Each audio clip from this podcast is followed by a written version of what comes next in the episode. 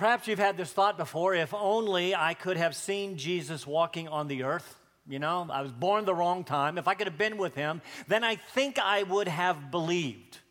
If only I could have heard his teaching with my own ears or seen his miracles. I mean, they're incredible, right? With my own eyes, I think I would have believed. Or maybe you've had this thought, my faith would maybe be stronger. We talked about this recently. If I could have seen it, if I could have heard it, I would have, I think I would have believed. But we have been discovering that that is not necessarily true. Yes, what Jesus said and what he did, he did to prove that he was the Christ, the Son of God. But even seeing many, in fact, most did not believe. Now, last week, we saw those who should accept him didn't.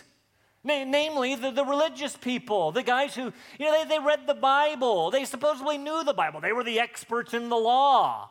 They should have been ready when he came fulfilling all of those Old Testament promises. They should have been ready to welcome the Son of God when he came teaching with authority and performing those undeniable miracles, healing everybody of every imaginable disease, casting out demons. Their response should have been one of wonder, awe, and maybe even praise. But instead, their response was one of denial, and not just denial, but rejection, and not just rejection, but hostility. Their opposition reached a climax, a bit of a climax last week. No, they said, we can't deny your miracles. I mean, the lame are walking, the blind are seeing, the deaf are hearing, the dead are breathing, demon-possessed are freed. But what you do by the power of Satan. They'd heard it all, they'd seen it all. And yet they refused to believe. They had come to a settled rejection of truth. And we found, rather somberly, that in doing so, they had committed the unforgivable or the unpardonable sin. And so we've been finding that seeing is not necessarily believing. In fact, there will always be those who oppose the truth of Christ. Those who, despite the overwhelming evidence, refuse to believe. But what do you do when you believe and those around you who should believe don't? In fact, those around you oppose you for believing. Let's say, for example, that you decide to get serious about your faith. You become convinced that Jesus really is worthy of worship. He really is worthy of your attention. He's worthy of your service. In fact, he is worthy of your very life. And you decide to get serious. And those around you who should be glad that they should be with you, they aren't. The religious around you, you know, those who profess to be Christians, that they go to church, they occasionally even do Christian stuff. But you get serious and they say to you, come on, calm down. Don't get carried away. Don't get radical. Don't start doing what those crazy fundamentalist Christians do. I mean, they start talking to everybody about Jesus. That's just embarrassing. And for sure, don't become intolerant like some of those overbearing people who think Christianity is the only true religion. They're so judgmental and so intolerant. Don't do that. What do? When the religious around you start opposing you because you really believe that Jesus is the real deal. Further, what do you do when that opposition comes from your own family? There you go. You've gone off to college, right, to get an education, and you've gone off the deep end. What do you mean you want to go on a mission trip? Isn't that part of the world dangerous? What do you mean you want to change your major so that you can go into ministry? That's not what we paid for. What do you mean that you're not going to do the things that we do together as a family? That sounds a little judgmental. What do you do in your family, your mom, your dad, your brothers, your sisters? I think you've lost your mind. That you've just gone too far with this Christianity thing. I'm all right with those Christian clubs on campus, but come on, you can't give up everything for Jesus, can you?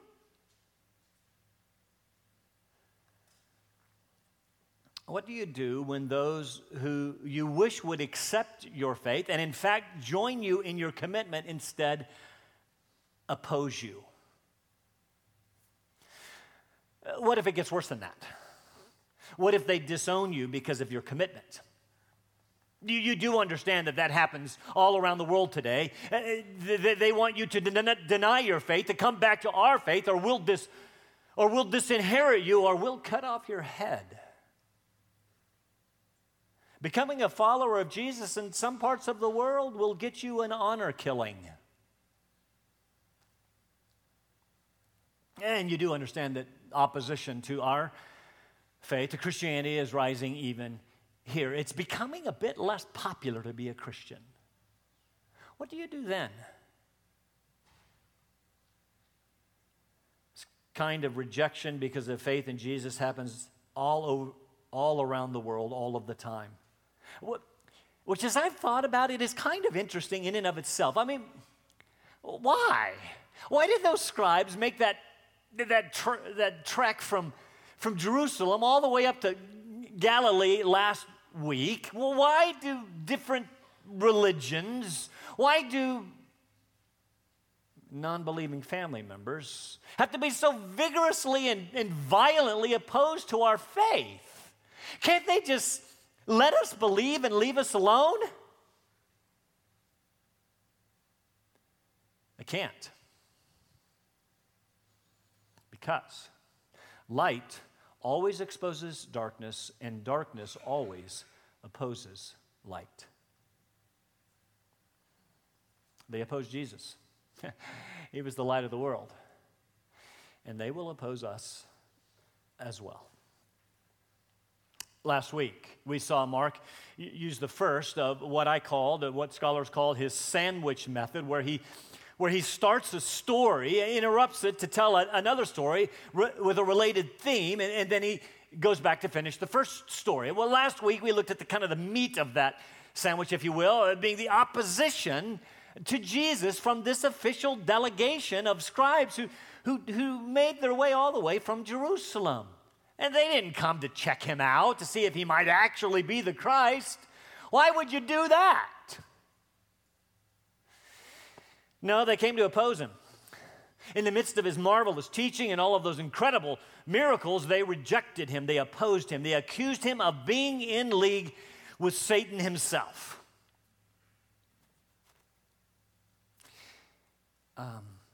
Can I say this? Just to take a little aside here. If you find yourself here this morning violently and vehemently opposed to Jesus and his gospel, could I ask you to do something? Could I ask you why? Could I ask you to just put your animosity aside for just a moment and consider the possibility that Jesus might just be the Son of God? That his words and works actually turn the world upside down for the better? I know what you've heard, but consider the historical record. Is it possible that he really did come to deal with the brokenness of humanity that you have not only experienced, but you yourself possess? And you know it in your heart of hearts.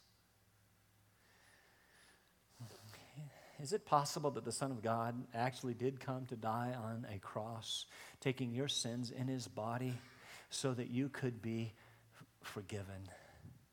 And saved? Ask yourself this question. Why are you so angry? Why are you so opposed to this story? Is it possible that it's because it's true? And I want to say this gently. Is it possible it's because Jesus infringes on the way that you want to live your life in your brokenness? And he wants to deliver you from that.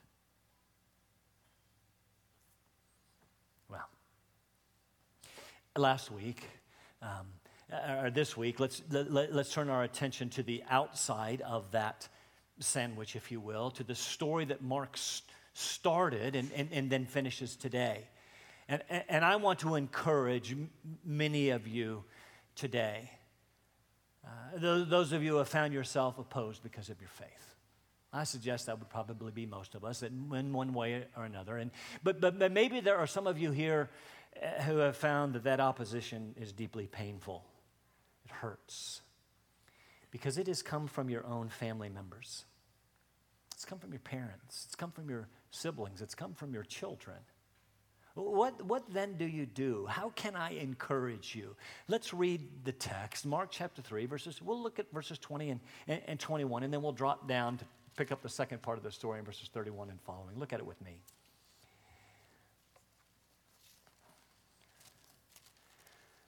It says, and he came, that is Jesus came home, and the crowd gathered again to such an extent that they could not even eat a meal. And when his own people heard of this, they went out to take custody of him, for they were saying, he has lost his senses. Verse 31. Then his mother and his brothers arrived, and standing outside, they sent word to him and called him. And a crowd was sitting around him, and they said to him, behold, your mother and your brothers are outside looking for you.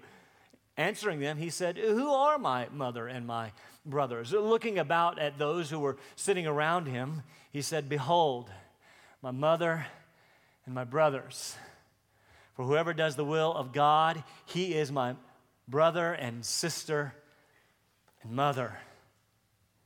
Only two very simple points in our outline this morning, 2 points that I think will serve to encourage us in 2 very significant ways. First, we're going to see the opposition of Jesus' family in those first couple of verses, and then we're going to see the true identity of Jesus' family. And the first way that I want to encourage you this morning is this. Listen to me. If you face this kind of opposition, you are not alone. Our very Savior faced the same opposition that you faced. Look at that first point. Jesus came home. The only home mentioned in Mark's gospel is Peter and Andrew's home up in Capernaum. And the crowd gathered, filling the house to such a degree that they could not even sit down and have a meal. The demands of ministry were so great, interrupting even the basic necessities of life. Ministry has a way of doing that. Now, remember, Jesus had just named the 12 in the preceding verses, so the they who could not eat were likely Jesus and the 12. The crowds were coming, remember, to be healed by Jesus. Word had spread. He could heal. He could drive out demons. Remember, his popularity was growing. The crowd in the house, but so was the opposition, and it was coming from places that you would never expect.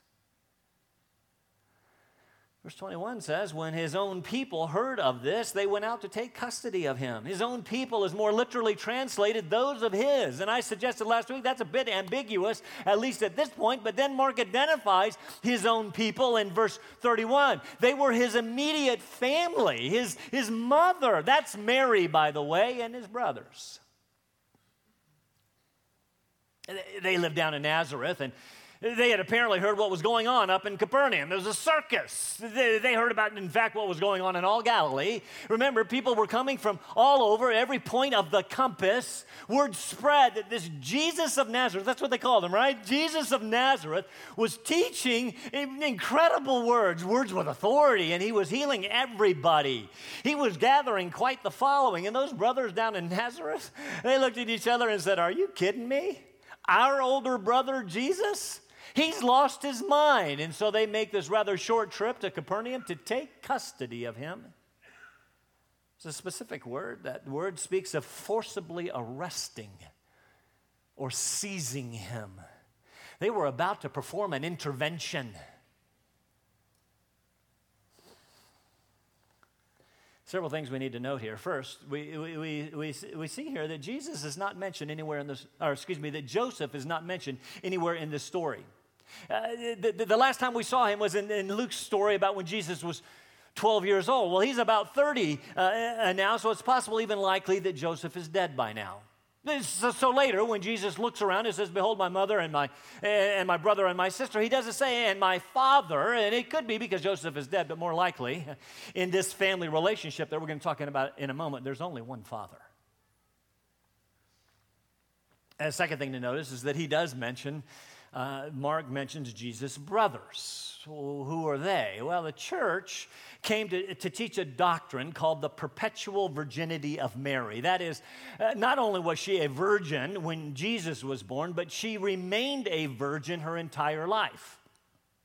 You ever heard that before, right? And the teaching is actually nowhere found in Scripture, and I would suggest that Joseph, for one, is glad. In fact, Jesus' brothers and sisters are named elsewhere. Now, it is possible that they were children of Joseph from a previous marriage and not children of Mary. One early scholar suggested that. Jerome suggested that they weren't actually siblings, that they were cousins. But the stories, as you read through them, especially in Matthew chapter 12, seem to point to these being brothers and sisters of Jesus, sons and daughters of Joseph and Mary. And by the way, in Mark chapter 6, we see that the brothers' names were James and Joseph and Judas and Simon. There were also sisters. They're not named, but there were also sisters there. Here, we see that these brothers, at least, came to get Jesus because they thought he had lost his mind. He lost his senses. You're taking this Christ thing a bit too far. In fact, in John chapter 7, we find there that John makes it clear that his brothers did not believe in Jesus yet. In that particular passage, they actually mocked Jesus. They said, "Hey, if you really are the Christ, if you really are who you say you are, why don't you go down to Jerusalem and show yourself to the world?"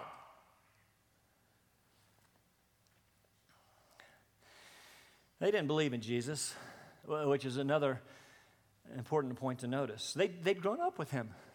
And they had lived in the same house with him, and they didn't believe in him. Can you stop just for a moment and imagine what that was like? If, in fact, they were children of Joseph and Mary, as I think they were, then they were all younger siblings of Jesus. Now, most of us have had siblings who thought, especially older siblings, who thought that they were always right, who thought that they were perfect. Can you imagine having an older brother who, in fact, was always right? Who never did anything wrong? Who never lied to mom or dad, who always obeyed him. I can see Mary kind of marching into the bedroom saying, "Who made this mess?" And Jesus says, "James did." And it wasn't Jesus.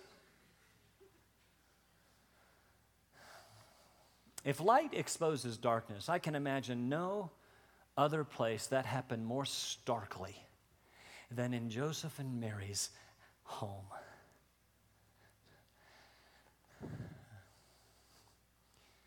So they didn't believe. The very brothers and sisters of Jesus didn't believe. And so it should come as no surprise to us when others who should believe in our very families don't. I would also have you notice something else here. Growing up in the family of Jesus did not make you okay. What do I mean? There's no such thing as a proxy membership in the family of God. Just because Jesus was their brother did not give them some kind of pass.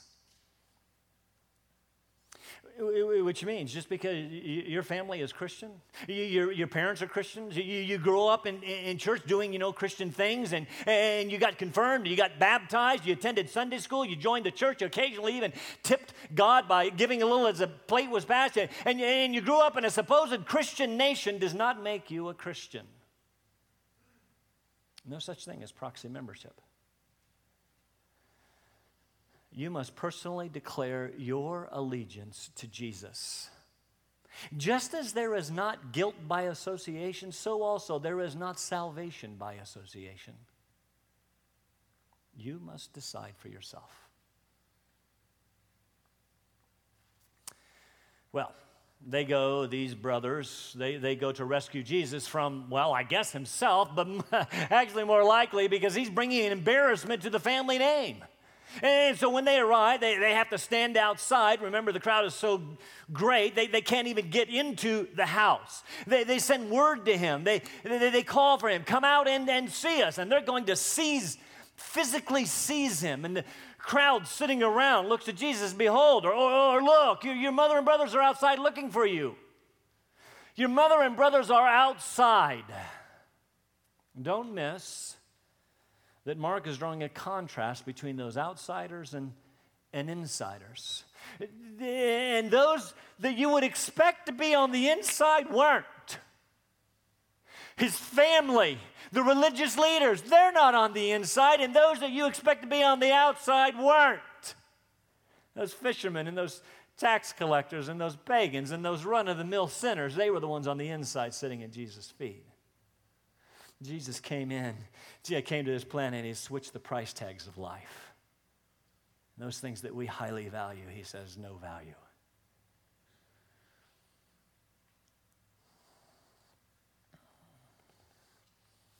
The encouragement to us is this. Even Jesus' own family opposed him. So if yours does, if they think you're crazy because of your commitment to Christ, you're in good company. You're not alone. Which brings us to our second point, verses 33 to 35, where Jesus identifies his true family. Now, at first glance, this can appear a little rude, maybe even a little bit mean. I mean, this would have shocked his hearers. The family, you see, at this particular time was held in highest regard in the Greco-Roman world, especially parents. So for Jesus to say these things would have been a bit surprising, again, maybe even shocking. But I want you to understand that he is teaching us a truth, an encouraging truth. He says, who are my mother and my brothers? You don't know? That's kind of an interesting question. Jesus said, they're the ones on the outside, from Nazareth, where you're from, asking to see you. And Jesus looks around. For emphasis, he looks around. And he says, behold, my mother and my brothers. Who's he talking about? He's talking about his followers. In fact, he identifies them as those who do the will of God. That one is my brother. That one is my sister. His sister hasn't been mentioned at this point, but he is highlighting the importance of women in the family of God. The one who does the will of God, that one is my brother, my sister, and my mother. Now, don't get confused by that. What is this to do the will of God? Are there certain things that we do in order to become part of the family? No, that's not what he's saying. Thus far in Mark, Jesus has preached one thing. Here it is, repent and believe the gospel. That's what Jesus means here. Do the will of God. Listen to me this morning. Do the will of God by repenting of your sin. To repent means to turn from it and believe the very good news of the gospel of the kingdom. Become followers of Jesus. This is the will of God for you. Become followers of Jesus. And by doing so, you become part of a spiritual family. Here is the truth from this point that I want to encourage you with. Even if your biological family thinks you're crazy, if they reject you, oppose you, if you even lose them, you gain a spiritual family that is far greater and far bigger and for far longer, for all of eternity.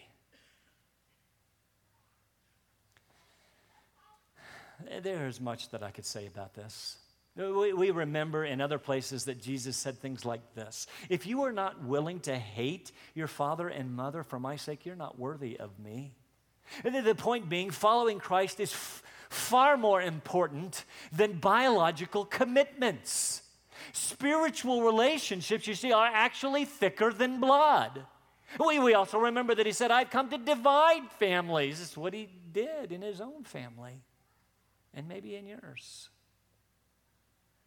Father against son, mother against daughter, brother against sister. A person's enemies will be those of his own household. Again, the point is the same. We must be willing to sacrifice even biological family relationships for a relationship with Christ. But what we gain in the end is infinitely greater.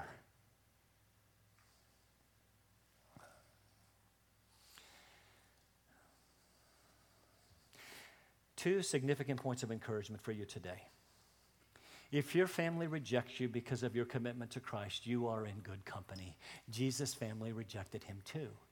And if your family rejects you because of your commitment to Christ, be encouraged. You have gained a far greater eternal spiritual family.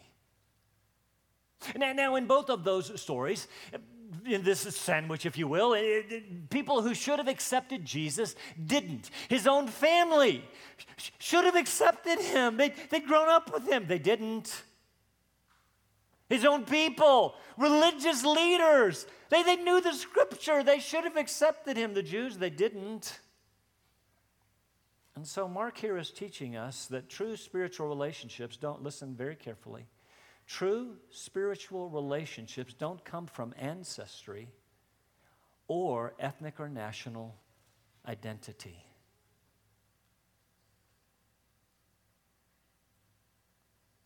Some of us need to hear that. The relationship that we share with brothers and sisters around the world are far more important than our national identity, especially in this political season in which we find ourselves. Spiritual family. True spiritual family comes through faith in Jesus Christ, through a common allegiance to our Savior. So, as we close this morning, let me encourage you with one final, very important thought. Yes, Jesus said his followers make up his true family. When we repent and believe, we are adopted into the family of God, with God as Father and everyone else as brothers and sisters. But even if your biological family, right now, your biological family is rejecting your faith, it is never too late for them. It is never too late for them to believe and join our spiritual family as well. What do I mean? Why do I say that? Well, Mary was there that day. I'm not sure why. She knew she was a virgin when she gave birth to Jesus. She had heard the angel tell her that she would give birth to the Son of the Most High, that is the Son of God, who would sit forever on David's throne. She had heard him say that the power of God would overshadow her and that the Son born to her would be of the Holy Spirit. She knew all of this, pondered it, treasured it in her heart. Remember, she was there the day that he was born. Angelic choir, remember all that? She was there. So what happened? I don't know why she was there that day. Maybe, just maybe, with Joseph off the scene and Jesus, her oldest, gone, she had been pressured by her sons to just go along, to tag along. Or maybe, just maybe, she was thinking, Jesus is taking this Christ thing a bit too far. He's taking this Christianity thing too far. It might cost him his life. They're going to kill him if he keeps this up.